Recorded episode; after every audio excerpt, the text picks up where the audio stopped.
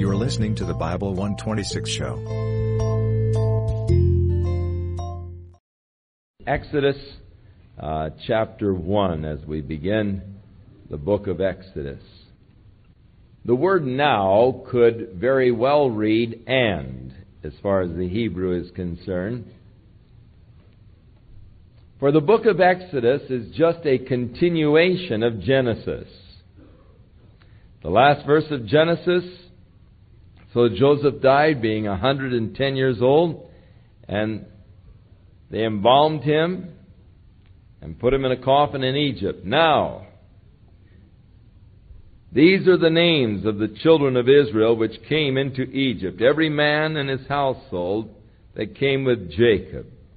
Reuben, Simeon, Levi, Judah, Issachar, Zebulun, Benjamin, Dan, Naphtali, Gad, and Asher. And all of the souls that came out of the loins of Jacob were seventy souls, for Joseph was in Egypt already. And Joseph died, and all his brethren, and that generation. So we can see how the first part of chapter 1 of Exodus is really just the continuation of the book of Genesis. Again, written by Moses. It is interesting that the five books of Moses comprise almost one seventh of the entire Bible. And that they comprise almost as much as two thirds of the New Testament. Now, if God devotes one seventh of the book to one particular period of history and study, it evidently is basic and foundational, and God wants us to really know it and understand it. So, we have now the names of the sons of Jacob who came down with Jacob. They came down with their families into Egypt. Seventy souls, for Joseph was already there with his two sons. And the children of Israel were fruitful and increased abundantly and multiplied and waxed exceeding mighty, and the land was filled with them. Probably a misunderstanding. Uh, mis- un- it's probably an understatement. Uh, children of Israel, fruitful, increased abundantly, multiplied, waxed exceeding mighty. The land was filled with them. In other words, it's trying to tell you there's a population explosion among the Jews at that time. And indeed, there must have been.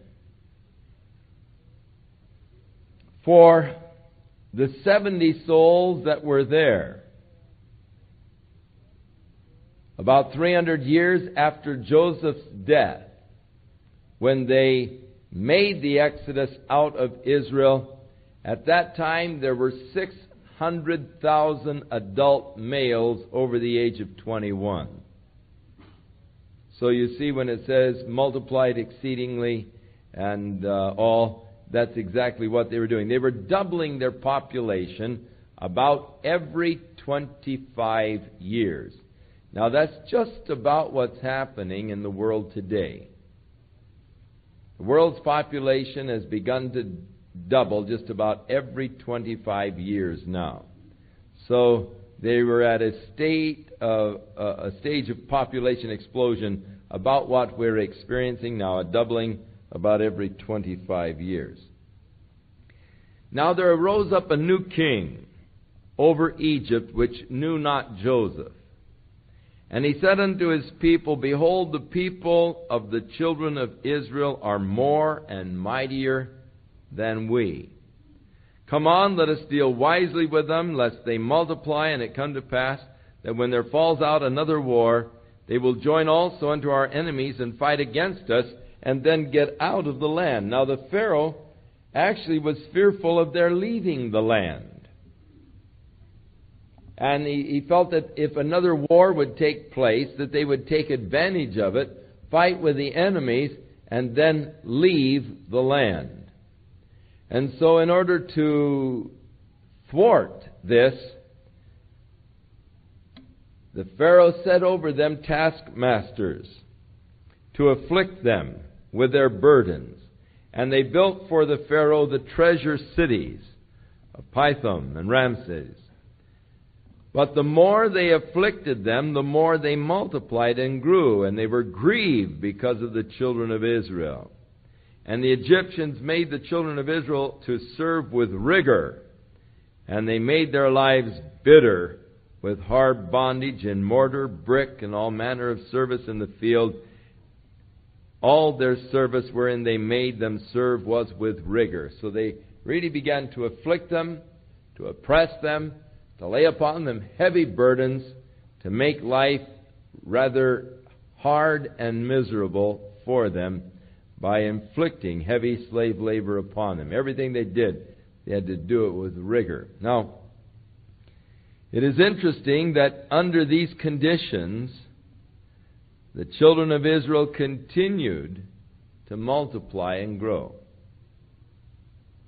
Probably one of the greatest weakening things that can happen to a nation is prosperity.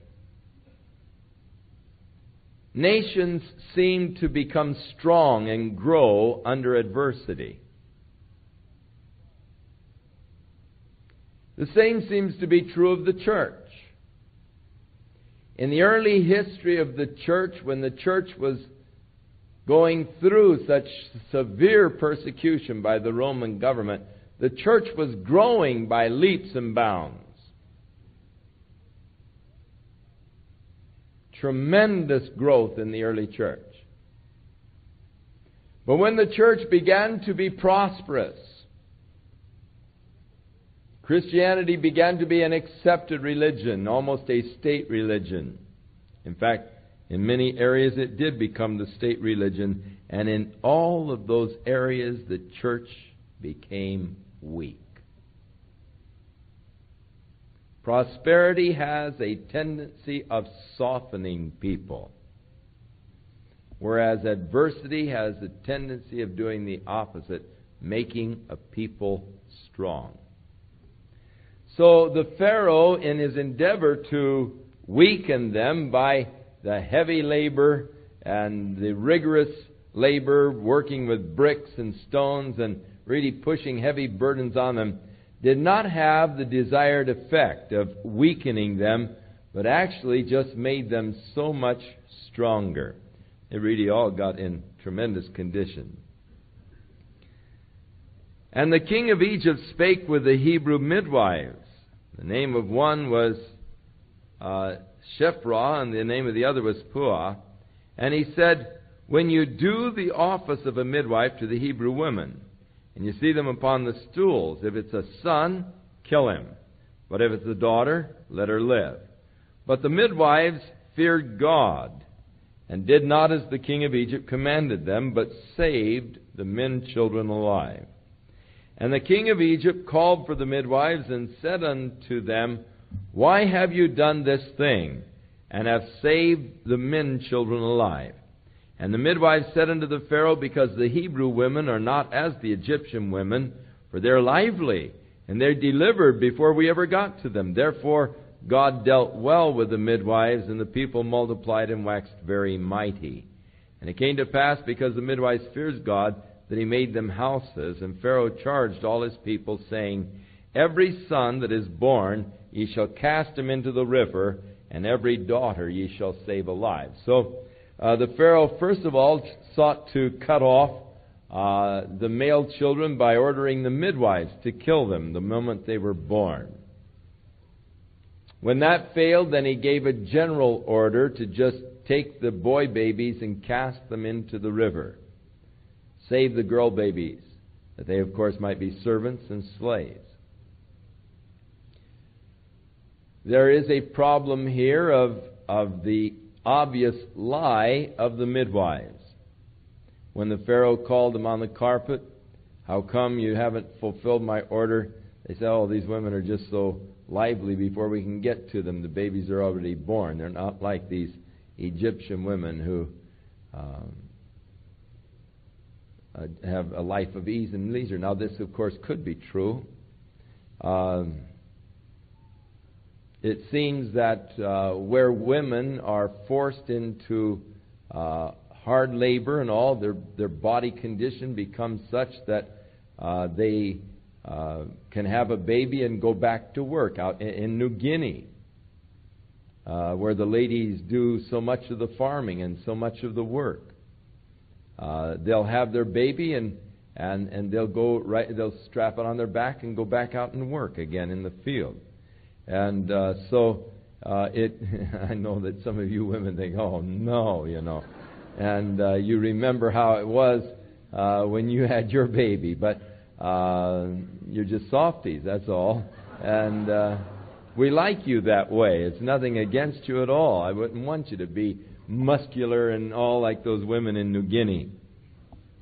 And so uh, it's a, it is very possible that this was not a lie, but some look upon it as a lie. Whether or not it was, I don't know. But if it were a lie that they were telling to the Pharaoh, then indeed, um, how is it that God blessed them? I don't have any answer. Sorry to disappoint you, but I don't know everything, and and and those are you know that's one of those difficult things. I don't understand it. I don't know. Uh, all I know is that's what it says. God blessed them. So um, God dealt well with them. There went a man of the house of Levi, and he took to wife a daughter of Levi, and the woman conceived and bare a son. And when she saw him, that he was a goodly child, she hid him for three months. The word goodly is beautiful. So this woman had a beautiful little boy, and she just couldn't bring herself to throwing him in the river. Now that was the order of the Pharaoh. But he was such a beautiful little boy, and of course, what mother could really just throw her son into the river? And so she hid him for three months. And when she could no longer hide him, she took for him an ark of bulrushes and daubed it with slime and with pitch, with tar, and put the child therein, and she laid it in the flags by the river's bank. So, in other words, she was fulfilling cast the child in the river, but she just fixed a little basket and waterproofed it so that she put him in the river, but in the basket. And uh, his sister stood afar off to find out what would be done to him. And the daughter of Pharaoh came down to wash herself at the river, and her maidens walked along by the river's side. And when she saw the ark among the flags, she sent her maid to fetch it. And when she opened it and saw the child, and behold, the baby cried. And she had compassion on him and said, This is one of the Hebrews' children. So we see the beautiful story of God's preservation. The child was placed in this little waterproof basket there in the river. His sister stayed back in sort of the bushes to watch the basket to see what happened. Here, the Pharaoh's daughter came down to take her bath, and they saw the basket, and she sent one of her maidens out to get the thing and find out, you know, curiosity. And she opened it up, and just at that time, little Moses started crying. And her heart was touched. She said, Oh, it's one of the Hebrews' children. So Moses' sister came running up, Miriam, who we will learn about more later. And she said to Pharaoh's daughter, do you want me to get a nurse of the Hebrew women that she may nurse the child for you? Now, uh, that was a very common thing in those days, uh, wet nursing. And uh, so you, you get a woman uh, to just wet nurse your child for you. And so that's what Miriam is offering to do get a woman to nurse the child. And Pharaoh's daughter said to her, Go and so the maid went and called the child's mother, Moses' mother. And Pharaoh's daughter said to her, Take this child away and nurse it for me, and I will give you wages.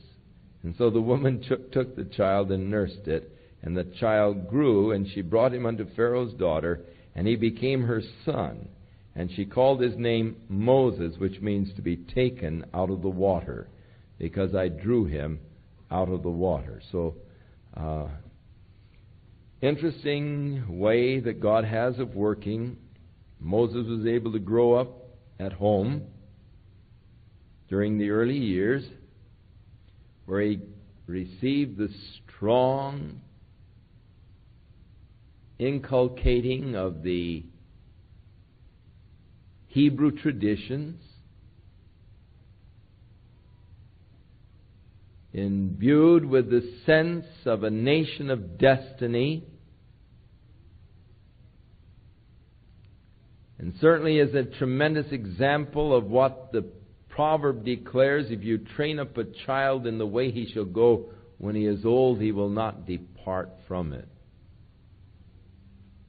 Because in those early formation years, Moses had received such a strong foundation that it was strong enough that he was able to withstand all of the pressures of the many years of the education within the Egyptian schools. Don't underestimate the value of those early years. It is said that the Jewish mothers, from the time the baby was first cradled in their arms, would begin to whisper in their ears, Jehovah is God. I think for some of you mothers, one of the greatest things you can do is just whisper in your children's ears, Jesus loves you. Paul wrote to Timothy and spoke of how from a youth he was taught in the scriptures by his godly mother and grandmother. What a heritage! I thank God that I had a similar kind of a heritage. From my youth, taught in the scriptures by my mother. I didn't have the normal Goldilocks and the three pig bedtime stories. I wasn't frightened by those horror tales. Imagine the, the, the wolf eating up your grandmother, you know. And the woodsman coming and chopping the wolf. What and so go to sleep now, honey.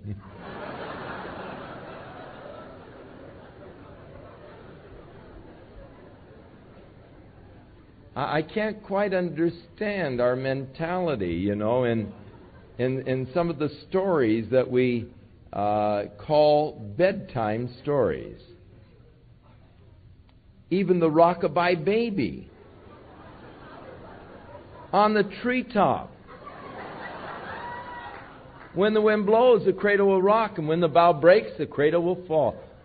Poor child. How are we marking our children? My parents were wiser than to fill me with that garbage. And so I grew up knowing how God would always take care of His children how God delivered the giant into the hands of David. I knew all about Moses and the bulrushes and God's delivering power. I knew about God's deliverance from the lion's den. I knew that no matter what would happen, God would be with me and protect me and shelter me. My mother used to follow me around the yard while I was playing ball or swinging or whatever and just giving me scriptures, making me repeat them, helping me to memorize them, filling me with the knowledge of the Word of God. Those early years are important years. Even before you think your child can understand, begin its education and training. In the very first few months, it is so important that their brain be stimulated. Because all of these little neuron connections are being made back there. And they are being made according to the stimulus that the child receives. And so that's why they say have mobiles in the crib and, and colors that will move and, and all kinds of action to stimulate the development of the connections there during that crucial time. Because their future mental capacities will be directly proportionate to the number of connections that are made in those early months. And so Moses' mother did an excellent job, but God even saw she got paid for it. I like the way the Lord operates. And so rather than losing a son, she gained a son.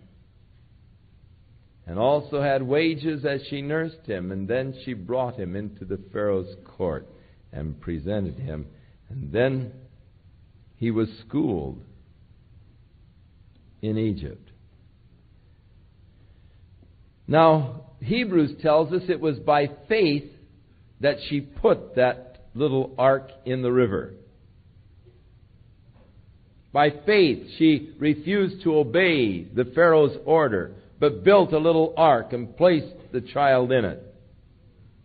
And by faith, Moses, when he came to age, refused to be called the son of the Pharaoh's daughter or to identify himself with the Egyptians.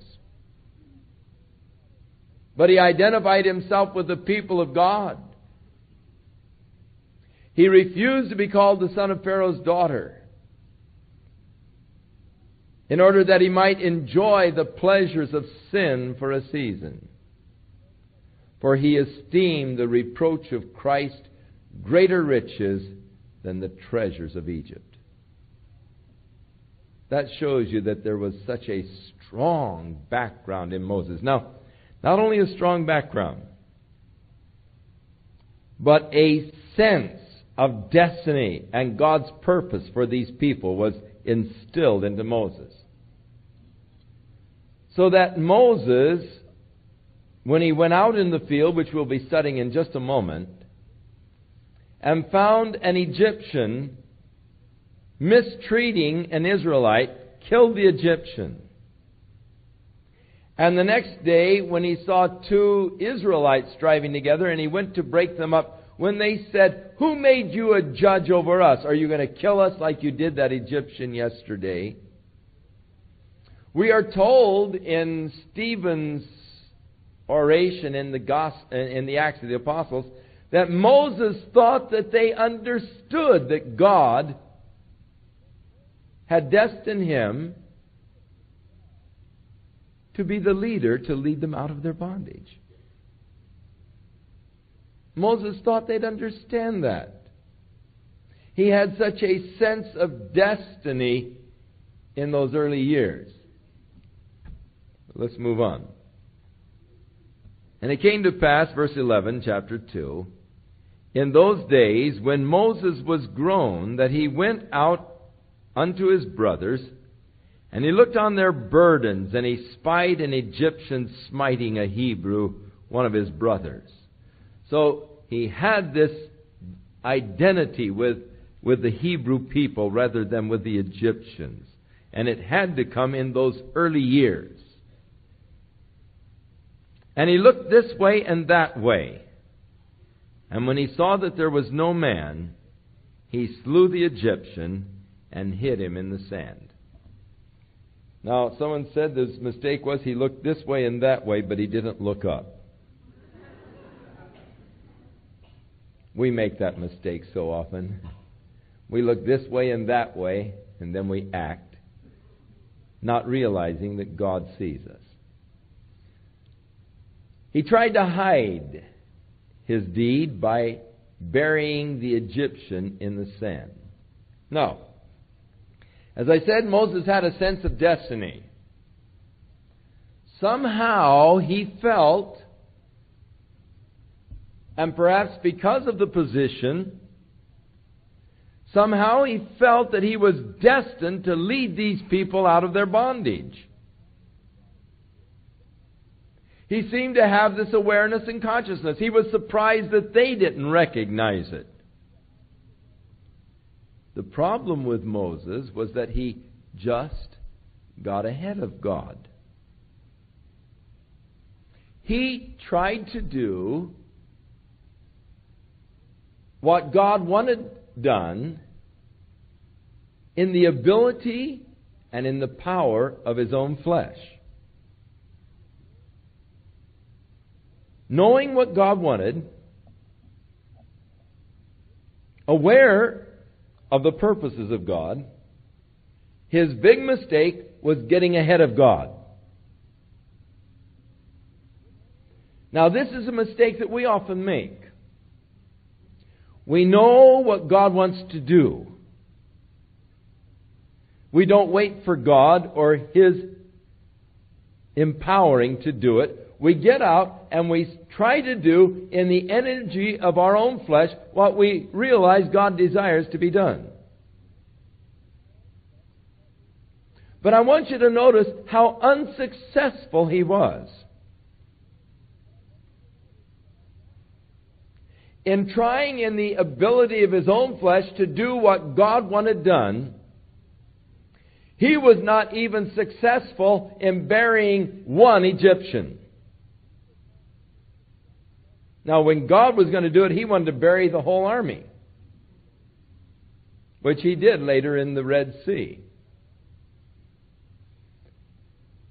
We must be careful about this zeal that we oftentimes feel for the work of God, where we start off without the anointing and the direction of the Holy Spirit to, in the ability and the energies of our flesh, accomplish the work and the purposes of God. We, like Moses, will end up in failure.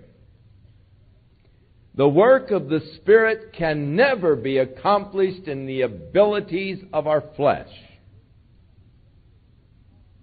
To do the work of the Spirit, I must be anointed, empowered, and directed by the Spirit of God. And so many of my problems have arisen from this same mistake that Moses made having a consciousness of what God wants to do, having an awareness of the purposes of God, I try to fulfill the purposes of God without the leading and the direction and the help of the Holy Spirit. I get ahead of God. And every time I do, I botch things up just as Moses did. he tried to hide the Egyptian. Now, when he went out the next day, two men who were Hebrews were fighting together. And he said unto them that did the wrong, Why did you smite this fellow? And he said, Who made you a prince and a judge over us? You intend to kill me like you killed the Egyptian? And Moses feared and said, Surely this thing is known. Now, when Pharaoh heard this thing, he sought to kill Moses.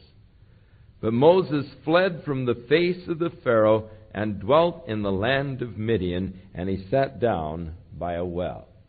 So, when the Pharaoh discovered that Moses had taken the side of a Hebrew over an Egyptian, he had determined to kill Moses. But Moses fled and went out to the area of Sinai, in the Sinai Peninsula. Now the priest of Midian had seven daughters, and they came to draw water, and they filled the troughs to water their father's flocks. And the mean shepherd boys came and drove them away. That's, they stand back and watch the girls draw all the water out, and then they come and chase the girls off and water their own flocks. And Moses saw what was going on, and so Moses stood up and he helped them, and he watered their flock. And when they came to Reuel, their father, he said, How come you're home so early? And they said, An Egyptian delivered us out of the hand of the shepherds, and he also drew water enough for us, and he watered the flock. And he said to his daughters, Where is he? Why did you leave the man? Call him that he may eat bread. Typical kind of uh, Bedouin hospitality. And Moses was content to dwell with the man, and he gave Moses Zipporah, his daughter.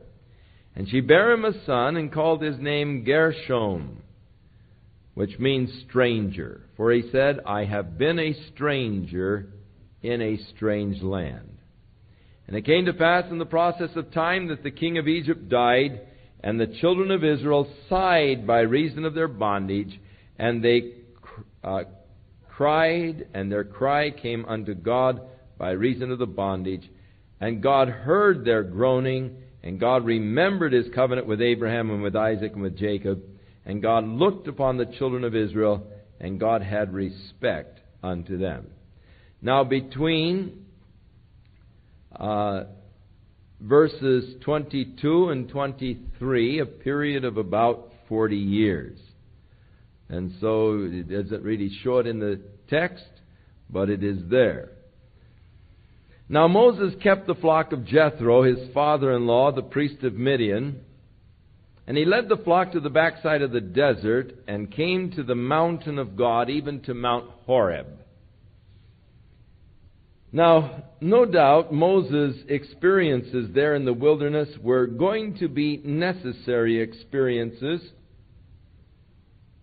Number one, while he was there, he was learning the lay of the land.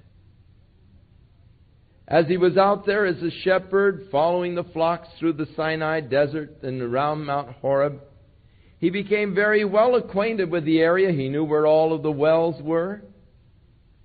He began to know a little bit about the weather conditions and, and really beginning to get a lot of good practical savvy on survival in the wilderness. These things were all to be helpful for him in the big project that God had for him in leading the children of Israel from Egypt to the promised land. So he was out there now learning in this school of experience, the wilderness or desert survival, which would prove to be very handy later. And the angel of the Lord appeared unto him in a flame of fire out of the midst of a bush. And he looked, and behold, the bush was burning with fire, but the bush was not consumed. And Moses said, I'm going to take a look at this and see why the bush is not burnt. And when the Lord saw that he turned aside to see, God called unto him out of the midst of the bush, and he said, Moses, Moses. And he said, Here am I. And he said, Don't draw near, but put off your shoes from your feet, for the place where you are standing is holy ground. Moreover, he said, I am the God of thy father the God of Abraham, the God of Isaac, the God of Jacob. And Moses hid his face, for he was afraid to look upon God.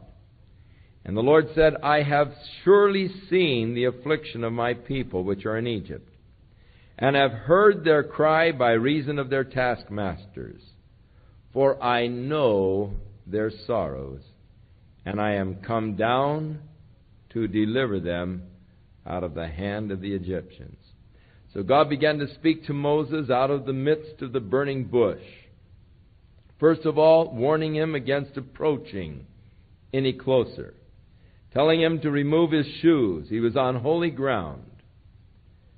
Declaring himself who he is I am the God of thy father, of Abraham, Isaac, and Jacob. And then God declares, I have surely seen.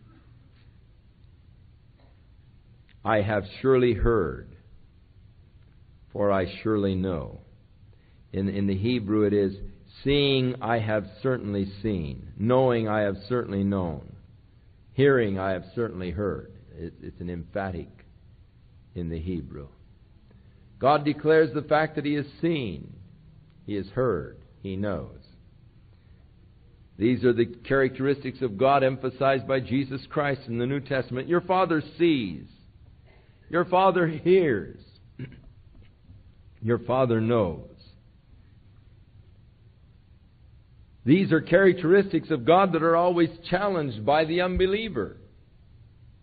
Is there any knowledge in the Most High? How does God know? They feel that they can hide from God. They scoff at the idea of prayer. And yet, these characteristics of God are emphasized over and over by Jesus Christ.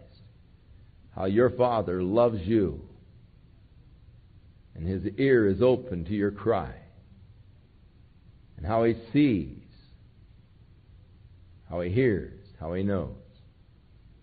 But more than that, I have come to deliver. God just doesn't see and say, Oh my, isn't that terrible? He doesn't hear the cry and say, Oh, what a shame.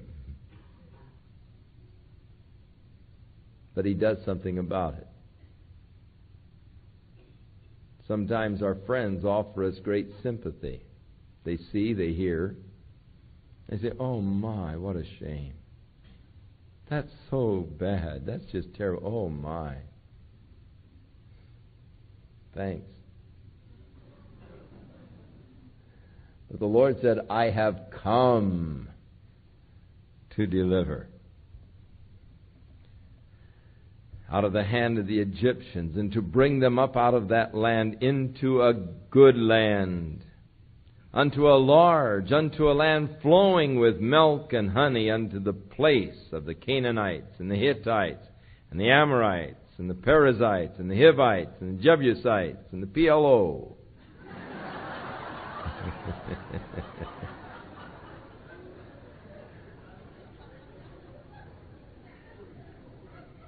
These glasses.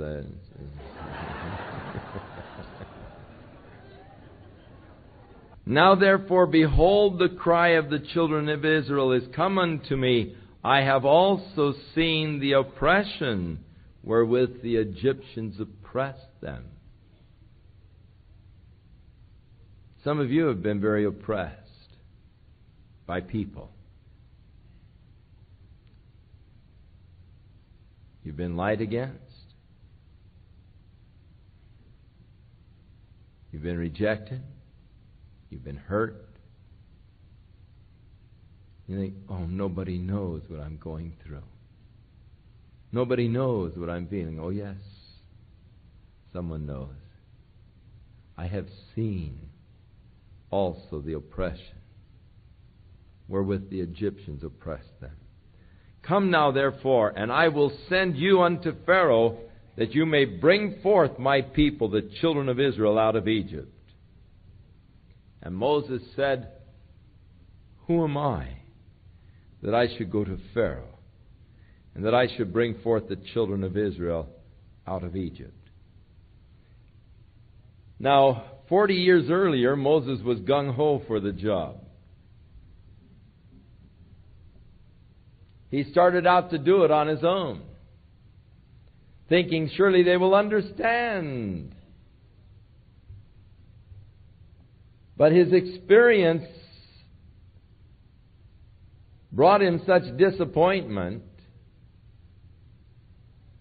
and now the 40 years in the wilderness had an extremely mellowing effect upon the guy. Moses, you remember, was of the tribe of Levi. And we remember concerning the Levites, uh, the, the, prophecy of his uh, of Jacob for Levi, cruel and treacherous, cursed be your anger, hot-tempered tribe. Moses had that hot Levite blood coursing through his system. That short, fiery temper. Turned on the Egyptian and killed him.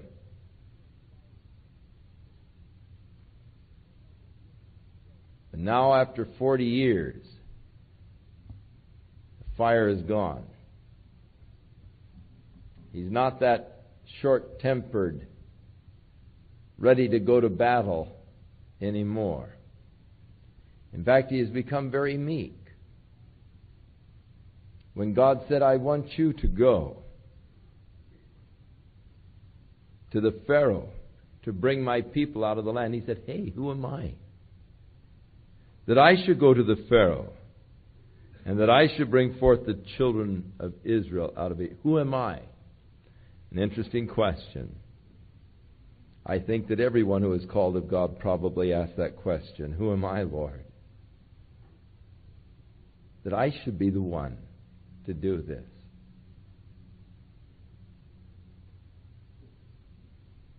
I think that it is always valuable that we have a sense of our unworthiness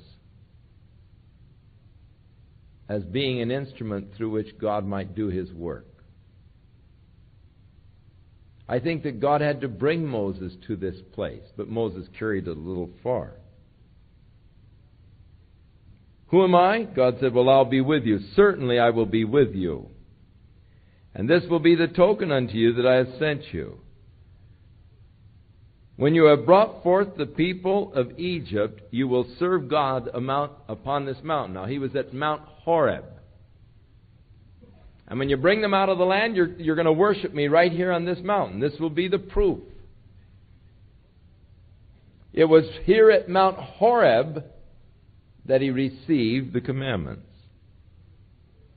Moses said unto God, Behold, when I am come to the children of Israel, and shall say unto them, the God of your fathers has sent me unto you.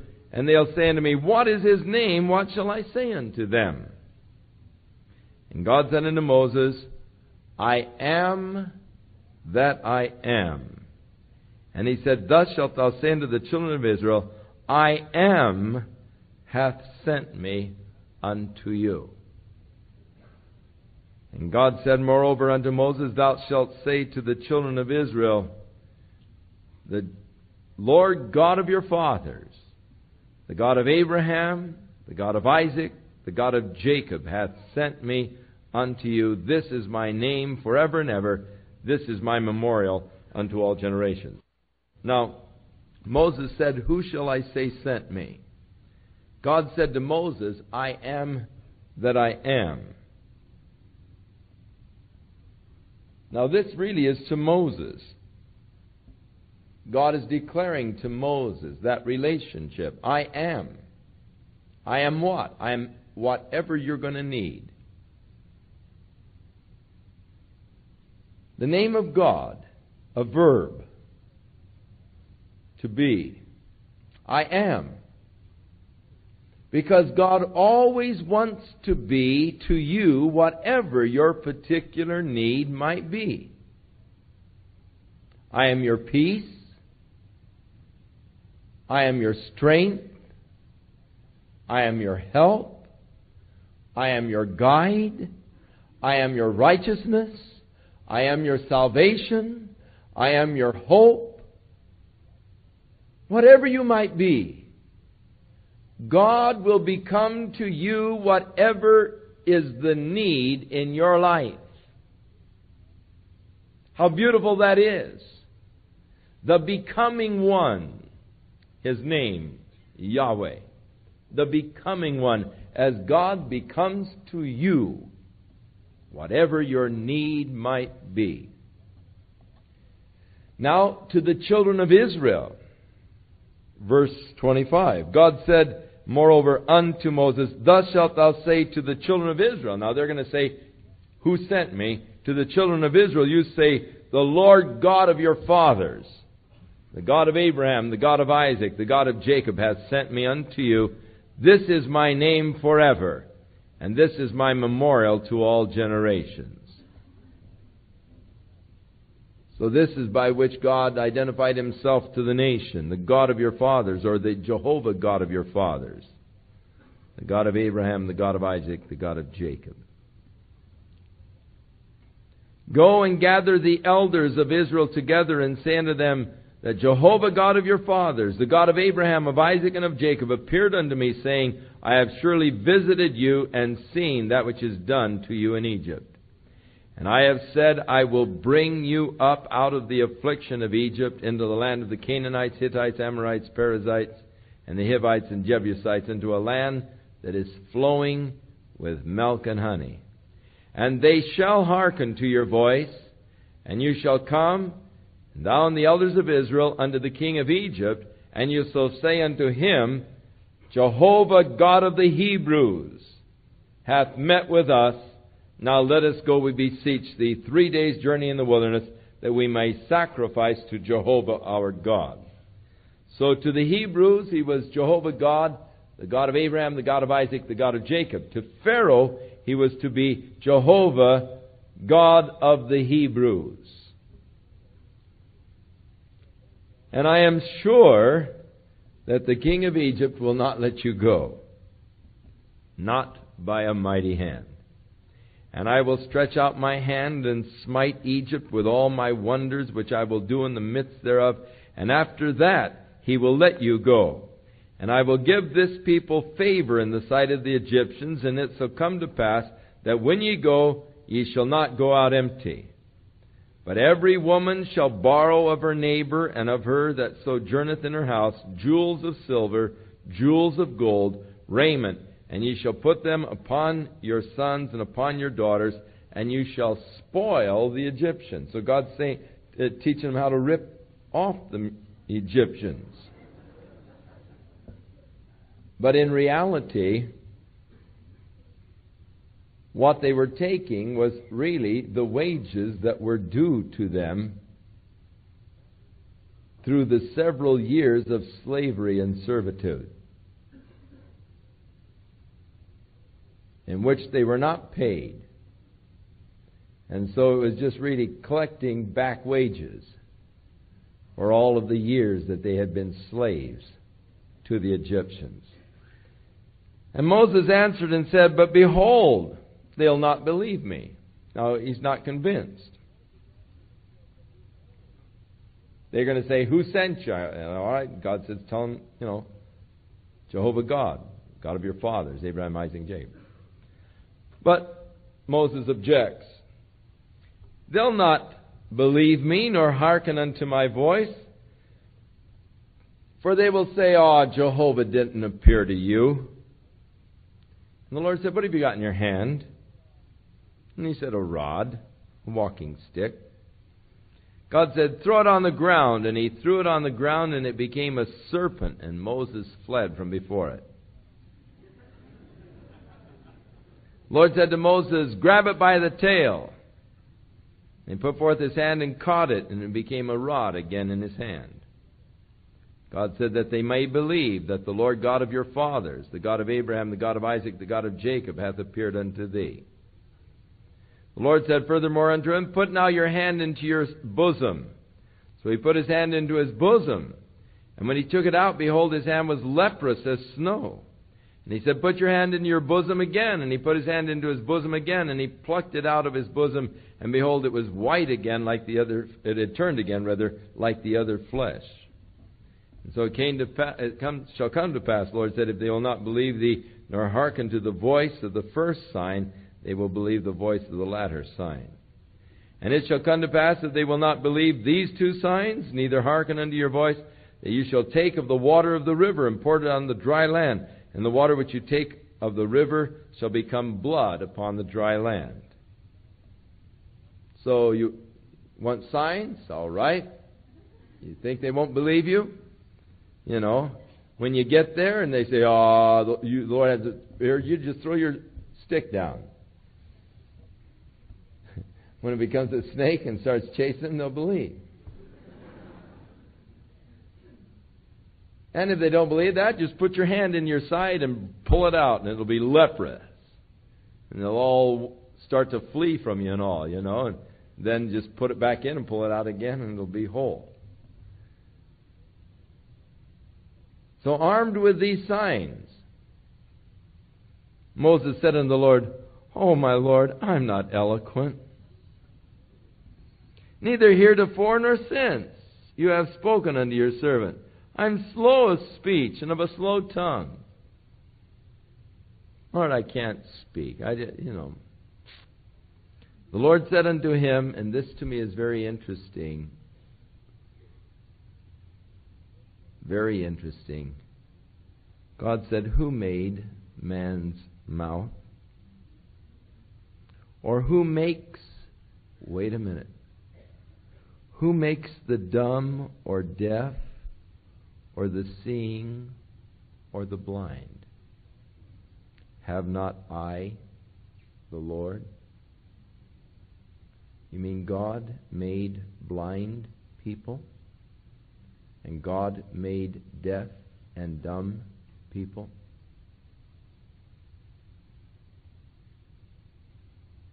That's what God is saying. He's taking the responsibility for it. Now, to me, that's quite a responsibility to take. Because immediately it puts my heart at odds with God. Because I don't understand why. Why would God allow a child to be born blind or create a blind child, as he declares here? Why would God create a deaf and dumb child? You see, immediately my whole concept of God is challenged. And yet God has declared that in certain cases He has created certain physical infirmities. And notice He doesn't even offer us an explanation why. He just declares the fact. This becomes one of the greatest challenges of my faith. But if I can overcome this hurdle, I will have a greater faith in God, in fact, an unshakable faith in God that nothing will be able to shake. If I only believe what I can understand, that doesn't take faith, that only takes intellect.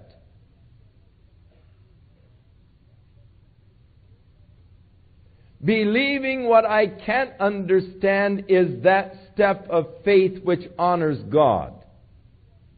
And without faith, it's impossible to please God.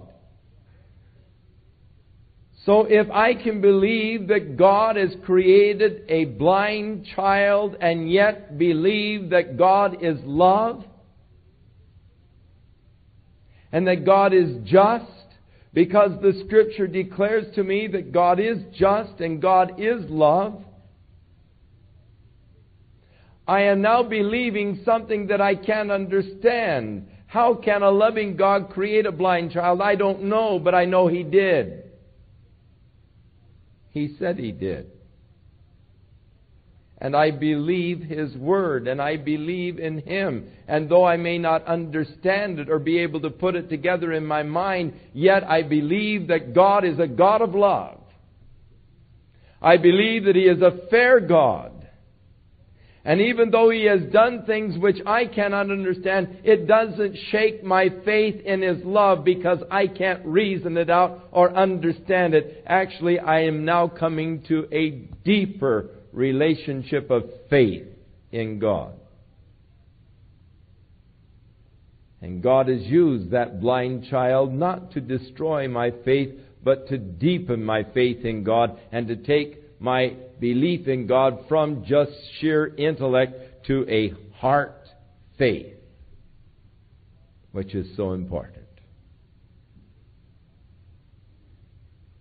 Now, I do believe that if God has created a blind child or a deaf child or a child that has cystic fibrosis or multiple sclerosis or any of these things, that there is a purpose of God in allowing that child to be that way.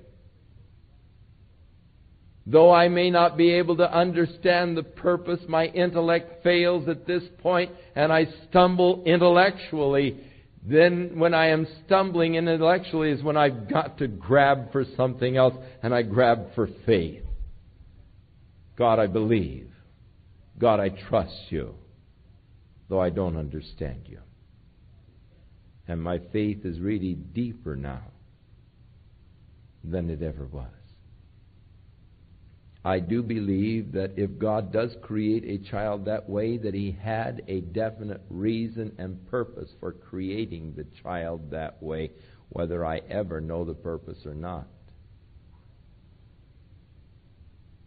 I can guess, I can surmise, I can offer conjecture of why it may be.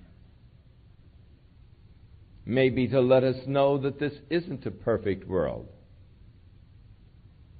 Maybe to, to just sort of jar us from complacency. I can remember back in the Depression years about the most favorite chorus they used to sing in church went, I'll be so glad when day is done. I'll be so glad when Jesus comes. There'll be no sorrow in God's tomorrow. I'll be so glad when Jesus comes. Back in the Depression years, they were really looking for the Lord. During the war years, popular chorus. After the war, the, the post war prosperity and all, the chorus died. Didn't sing it anymore. Lord, just wait around. I'm going to get this new home and this new car, and I need a swimming pool. Just wait, Lord. I'll be so glad if you'll just wait a little while now. And, you know, things are going pretty good, Lord. You know, got a secure job and all of this. And, and you know, now that, again, there are very real threats on the horizon the energy crisis, Life isn't going to be so comfortable anymore. You're not going to be able to just jump in your car and run whenever you want to. You're not going to be able to heat your swimming pool as high as you used to have it. You're not going to be able to have the air conditioning on as high as it once was. Life's not going to be so comfortable. Oh, I'll be so glad when day is done. of course, I, I predict a revival for it.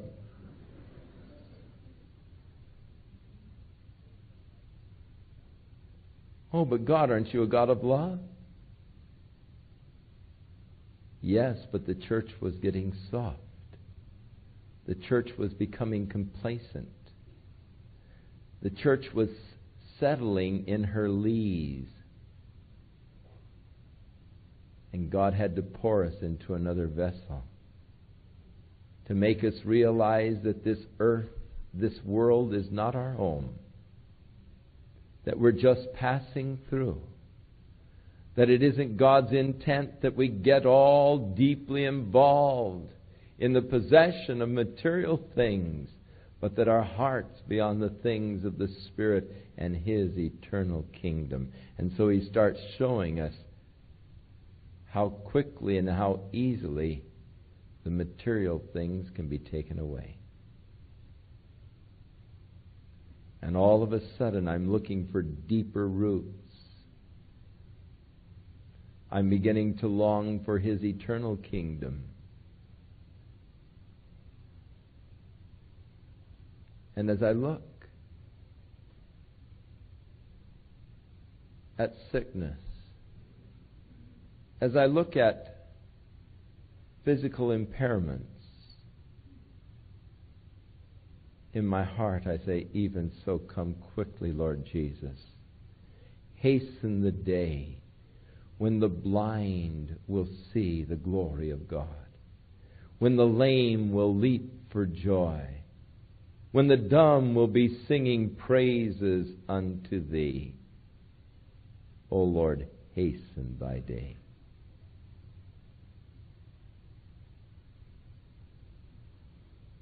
God declared, I have made them. I don't understand it.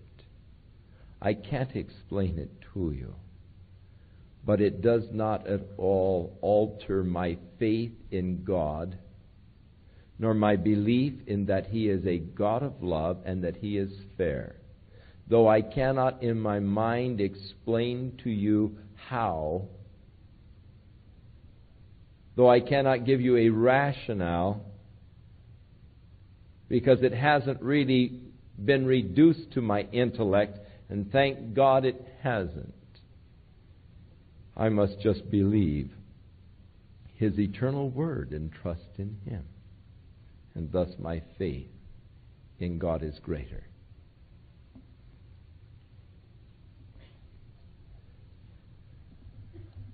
Now therefore God said, Go, and I will be with your mouth and teach you what you shall say.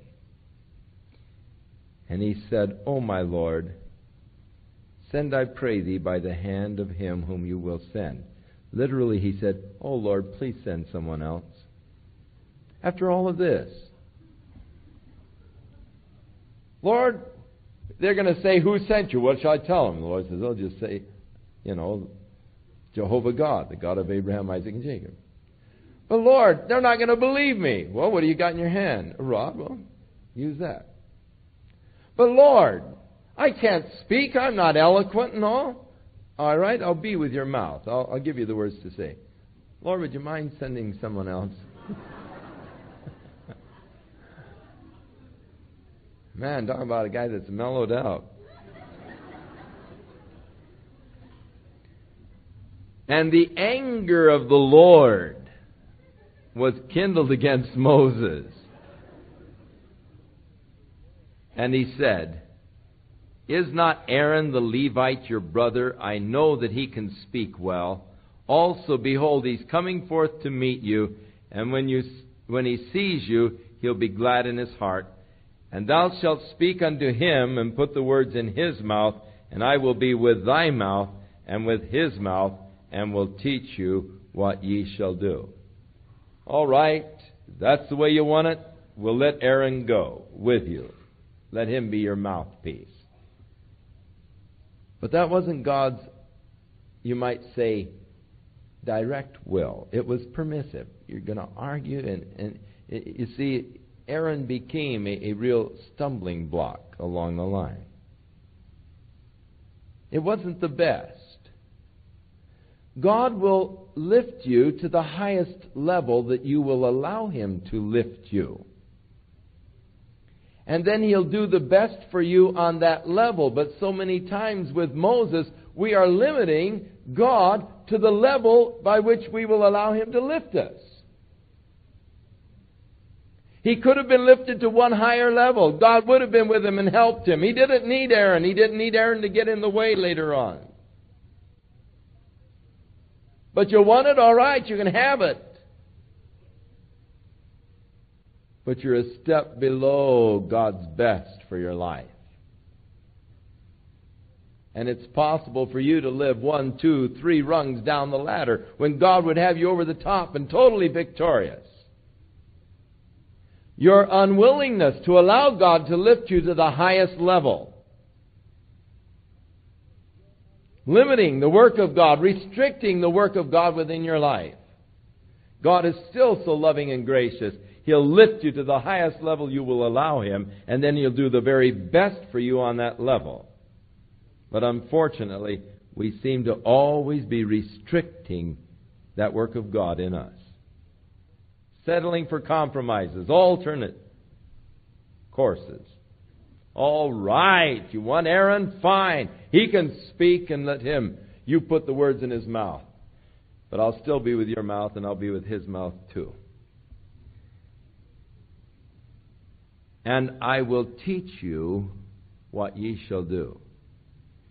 And ye shall be and he will be your spokesman unto the people, and he shall be un, he shall be to thee instead of a mouth, and thou shalt be to him instead of God. In other words, uh, you'll be the go between. I'll speak to you and give you my words, and you give my words to Aaron. So now you've got a, uh, you know, a, a step between. Now, who was it that made the golden calf out there in the, in the wilderness? Aaron. Brought a snare upon Israel. Moses is insisting that God come down to his level rather than to he arise to God's level. So you shall take this rod in your hand, and with it you will do signs. And Moses returned to Jethro his father in law and said unto him, Let me go, I pray thee, and return to my brothers which are in Egypt. and see if they're still alive. And Jethro said to Moses, Go in peace. And the Lord said unto Moses in Midian, Go, return to Egypt, for all the men are dead which sought your life. And Moses took his wife and his sons, plural. So it doesn't tell us when the other son was born. We only know of Gershom. And he set them upon a donkey, and he returned to the land of Egypt. And Moses took the rod of God in his hand. And the Lord said unto Moses, When you go to return into Egypt, see that you do all those wonders before Pharaoh, which I have put in your hand, and I will harden his heart that he shall not let the people go. Now, that word harden there in Hebrew is a word that literally means strengthen. I will make strong his heart. Now, as we read of Moses' dealings with Pharaoh, and we'll get into this next week, we read Pharaoh hardened his heart. The word there in Hebrew is hardened. And Pharaoh hardened his heart. And then we read, and the Lord hardened the heart of Pharaoh. Different Hebrew word. The Lord made firm the heart of Pharaoh, or the Lord strengthened the heart of Pharaoh. In other words, Pharaoh set his heart, and God strengthened him in that set. God strengthened him in his position. He took his position, God strengthened him in that position. You want to be stubborn? All right, I'll strengthen you in your stubbornness so I can really bop you good. That's basically what it was. You want to be stubborn? All right. Pharaoh set his heart against the Lord, hardened it, and God strengthened him in his position. Made strong the heart of Pharaoh. And God is declaring here, I'm going to make strong or strengthen his heart. That he'll not let the people go. And you shall say unto Pharaoh, Thus saith Jehovah, Israel is my son, even my firstborn. And I say unto thee, Let my son go, that he may serve me. And if you refuse to let him go, behold, I will slay your son, even your firstborn. Now God said, Tell Pharaoh this Look, Israel is my son, my firstborn. Now let him go and worship me. And if you refuse to do it, God's going to wipe out your son, your firstborn. And it came to pass by the way in an inn that the Lord met Moses and sought to kill him. Hard to understand.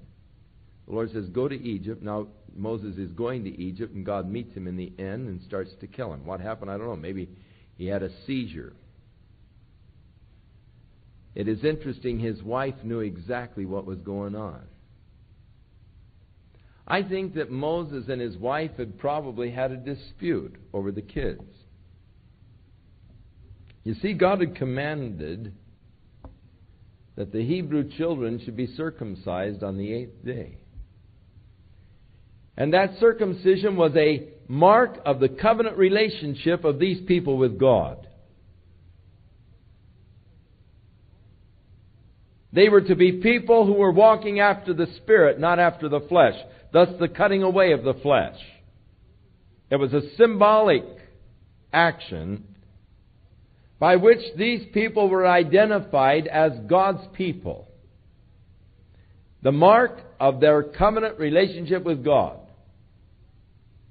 Now, when Moses went to Midian, married the daughter of Jethro, the, high, the, the priest that was there, Zipporah.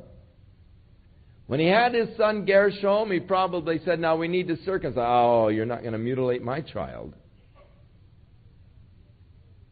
And probably resisted Moses. And Moses, again, was, you know, he was so broken by his failure that he just let it go.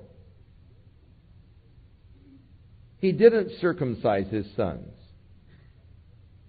Rather than getting a hassle with the old woman, he just said, oh, all right, you know, a meek guy, and just let it pass. And yet, she knew when God met Moses and started to kill him. And just by what method, I don't know, the scripture doesn't say, but she immediately knew what was going on. Then Zipporah took a sharp stone and cut off the foreskins of her son and threw it at Moses' feet and said, Surely a bloody husband you are to me. Uh, in other words, she was still angry about the thing. She, she went in, she gave in on it, but showed the bitterness that she had concerning the thing. So the Lord let Moses go. And again she said, A bloody husband you are because of the circumcision. So here Moses was going to lead God's covenant people out of the land, and he had not even fulfilled that covenant mark in his own children, his own sons. And because of Moses' failure, God was just impressing on him that he meant business. And Moses' wife suddenly realized that God meant business, but she still sort of blamed Moses for it and seemed to be angry with him. Now the Lord said to Aaron, Go to the wilderness and meet Moses. And so he went and he met him in the mount of God and he kissed him. And Moses told Aaron all the words of the Lord who had sent him and all of the signs which he had commanded him. And Moses and Aaron went and gathered together all the elders of the children of Israel. And Aaron spake all the words which the Lord had spoken to Moses, and did the signs in the sight of the people. And the people believed. And when they heard that the Lord had visited the children of Israel, and that he had looked upon their affliction, they bowed their heads and worshiped. Here is deliverance, and they're excited. They bow their heads in worship. And afterwards Moses and Aaron went in and told the Pharaoh, Thus saith Jehovah God of Israel, Let my people go, that they may hold a feast unto me in the wilderness. And Pharaoh said, Who is Jehovah, that I should obey his voice and let Israel go? Well, you'll find out, buddy. I know not Jehovah, neither will I let Israel go. So a definite challenge to God by the Pharaoh. Who is Jehovah that I should let the people go? I don't know him, and I'm not going to let them go. And they said, The God of the Hebrews hath met with us.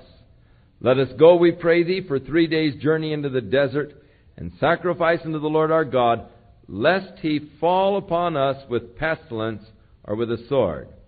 And the king of Egypt said unto them, Wherefore do ye, Moses and Aaron, let the people from their work? Get back to your burdens. And Pharaoh said, Behold, the people of the land are now many, and you are making them rest from their burdens. Who do you think you are, demanding that I let them off work? Get on back to work yourself. And Pharaoh commanded the same day that the taskmasters of the people and the officers, and he said, You shall no more give the people straw to make their brick as you've done before. But let them go and gather the straw for themselves. But the number of bricks that they make, you will lay upon them, you shall not diminish. For they are idle, for they are crying, saying, Let us go and sacrifice to our God. They don't have enough to do. They want to go out and sacrifice to their God. So give them more work to do. Make them produce the same number of bricks, but don't furnish the straw anymore. Let them go and gather the straw for themselves. Let there be more work laid upon the men, that they may labor therein, and let them not regard vain words. And so the taskmasters of the people went out, and the officers, and they spake to the people, saying, Thus saith the Pharaoh, I will not give you straw. Now you go get your own straw where you can find it, and yet you must come up with the same quota of bricks. So the people were scattered abroad throughout all the land of Egypt to gather the stubble instead of the straw. And the taskmasters hasted them, saying, Fulfill your works, your daily quotas, the same as when you had your straw. And the officers of the children of Israel, which Pharaoh's taskmasters had set over them, were beaten, and they demanded, they said, they said, Why haven't you fulfilled your task in making the bricks, both yesterday and today, as you've done before? And the officers of the children of Israel came and cried unto Pharaoh, saying, Why are you dealing with your servants like this? There's no straw given to your servants, and yet they say unto us, Make bricks, and behold, your servants are beaten, but the fault is with your own people. But he said, You are idle, you're idle. Therefore you're saying, Let's go and sacrifice to Jehovah. Go therefore now and work, for there shall no straw be given you, yet shall ye deliver the same quota of bricks. And so the officers of the children of Israel did see that they were in an evil case after it was said, You shall not diminish from the uh, number of bricks from your daily task. And so they met Moses and Aaron, who stood in the way as they came forth from Pharaoh. And they said unto them, The Lord look upon you and judge, because you have made our savor to be abhorred in the eyes of Pharaoh and in the eyes of his servants, to put a sword in their hand to slay us. And Moses returned to the Lord and said, Lord, what have you done? this evil, you know, to the people. Why is it that you have sent me? God, I told you I didn't want to come. Why did you send me, Lord? Why did you, you know, create this evil and all? For since I came to Pharaoh to speak in your name, he's only done evil to the people, and neither has he delivered your people at all. Now it is interesting in the city of Pithom, which of course is one of the cities that is mentioned here where the children of Israel made for the Pharaoh. That the archaeologist, in, in uncovering the ancient city of Pithom, found walls where in the lower layers the bricks have cut even straw in the bricks. As you get into the higher layers of the same wall, the bricks have uneven straw scattered in them.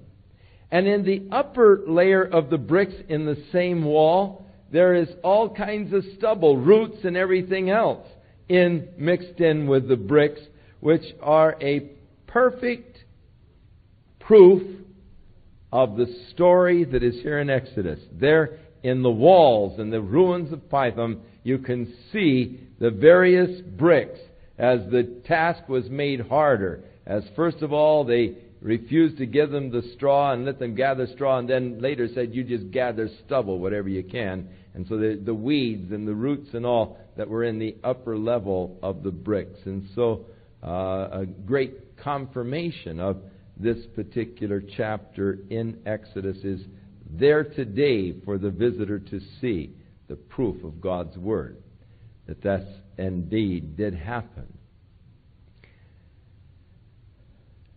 Moses is beginning his problems with the children of Israel. They are complainers and grumblers from the word go.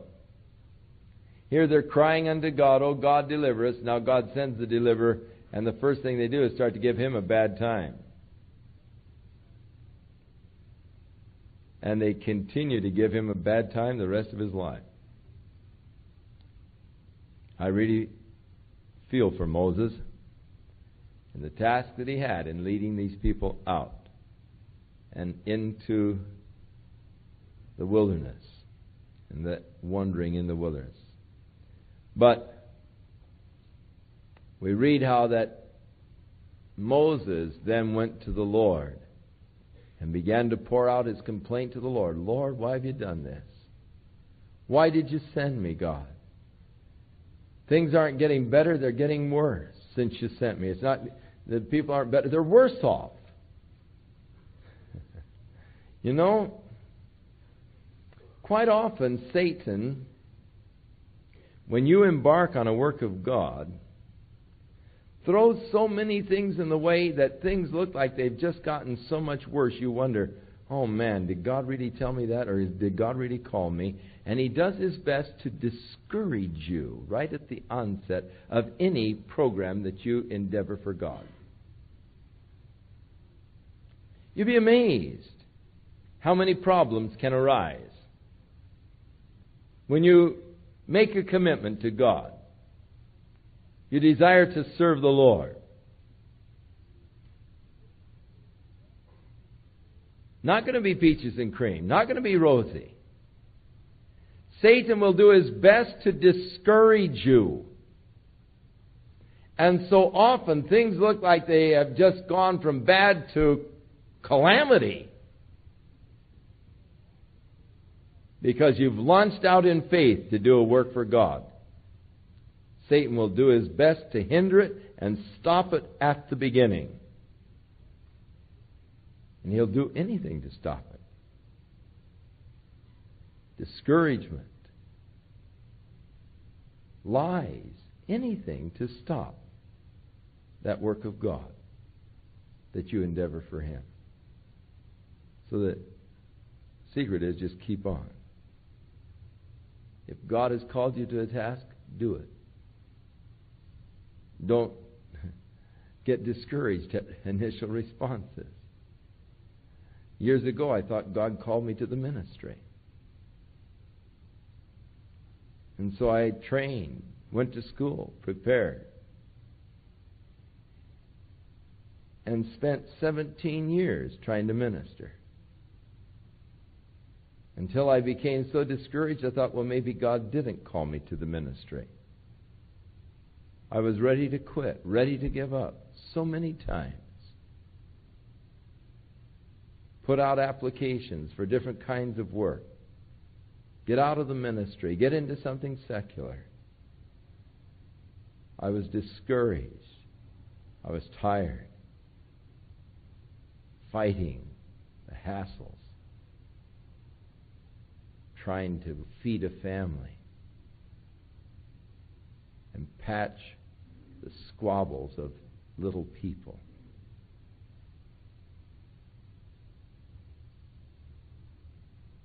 The thing, the interesting thing is, it was just after my period of greatest discouragement and really just sort of resigning from the ministry and going into home Bible studies that God really began to bless and anoint my ministry. Just when I had a good job, started making money.